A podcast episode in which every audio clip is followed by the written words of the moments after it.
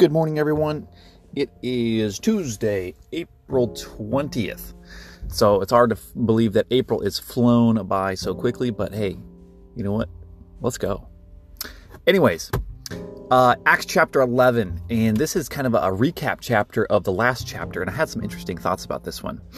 Uh, so, after um, Cornelius, right? Cornelius is the general and or the centurion, centurion, and he is uh, called Peter, and he and his house get saved. And so Peter heads up on to Jerusalem, I believe it is, where the other apostles are, and the, and the other apostles that were in Judea heard that the Galatians uh, Gentiles had also received the word of God, and Peter came up to Jerusalem, and then when they were they that were of the circumcision, the Jews, contended with him, saying, Thou wentest into the to men uncircumcised and thou eat with them? And it's like, oh my eyebrows, guys, what are you doing here?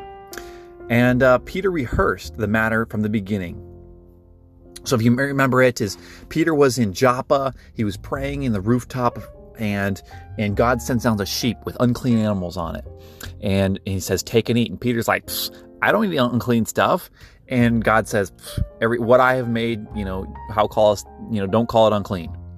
And he does it like three times. And then um, the the men of Cornelius come and um, that were sent of Cornelius and and tell him, hey, you know what, go with him. And so Peter's like, hey, here's what happened. So the Spirit, this is verse 12, chapter 11, and the Spirit bade me go with them, nothing doubting. Moreover, these six brethren accompanied me and were entered into this man's house. And he showed us how he had seen an angel in his house, which stood and said unto him, Send men to Joppa and call for us and call for Simon, whose surname is Peter, who shall tell thee words whereby thou and all thy house shall be saved. I think that's fascinating. Is like Cornelius was all primed and ready to go for God. And she just like just like he told him, go and talk. This Peter guy's going to tell you whatever you need to know that thou and thy house shall be saved. And in verse 15, and as I began to speak, the Holy Ghost fell on them as on us at the beginning. Then remembered I the word of the Lord, how he said, John indeed, bap- John indeed baptized with water, but ye shall be baptized with the Holy Ghost. For as much then as God gave them the like gift as he did unto us, who, be- who believe in the Lord Jesus, what was I that I would I could withstand God? And when they heard these things, they held their peace and glorified God, saying, Then hath God also to the Gentiles granted repentance unto life. And I love that response is, is they were kind of upset at something at first. And then when they heard how God had laid out the plan, it's like, hey, this is not just for Jews. This is for Gentiles. Or they glorify God and we're like joying to God, uh, glorifying God that Gentiles could have, have eternal repentance unto life. A couple things that I was thinking about with this is is is what is being saved? What does true faith look like, and how is it how does it played out? So the things that came to mind were one is is it talks about in Hebrews, I believe, is is faith is the substance of things not seen but things hoped for, or things hoped for, things not seen, something like that. Go look it up. Uh, and that true faith is not having a visual representation of it per se. So there's often an analogy going around about oh a you know you know faith to sit in chair. I don't believe that's faith because you have seen chairs in the past, you've seen you will see chairs in the future, and you have probably seen or likelihood of someone around you be, having seen someone else sit in that chair. So is that true faith? Well, no, you're you're having. I, I don't really think it's true faith. Maybe a small part of faith, or say someone who is skydiving. Say you're gonna go jump out of an airplane, you have a parachute strapped in your back and whatnot. Are you really having faith in that parachute? Because that parachute's been tested and packed properly, we hope. And again, that's a little bit of faith. Um, and many people have done it very safely many times. Is that true faith?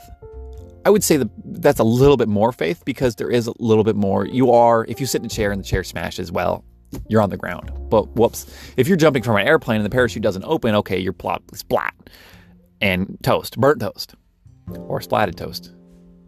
Anyways, Is that really true faith? I would venture to say that's not absolute true faith. Is true faith is an absolute substance of things not seen but things hoped for. Is if you have a a knowledge, a foreknowledge of what it actually is, is that really faith? So something that jumped out at me is like, how can you tell when someone gets saved? Because it happens a couple different ways, or the Holy Ghost falling upon them is. So God knows the heart, thank goodness, and and so like with Cornelius here is Peter's just talking away, and Cornelius is all primed and ready, and so is his, his household that's with him, his close friends and his family, as the Bible describes it. And he's all primed and ready to go. And 1 Peter starts talking, starts explaining how Jesus came and died, is he believes. It doesn't record him saying anything. And the Holy Ghost fell upon him. And I think that's fascinating because, you know, I do believe that with, you know, how the Bible says in Romans that confession is made and that, or let's see, how does it say it? Um, with the mouth, confession is made unto righteousness, or something like that, repentance, and you know, believe on the Lord Jesus Christ, and thou shalt be saved. I'd have to go back and look at it.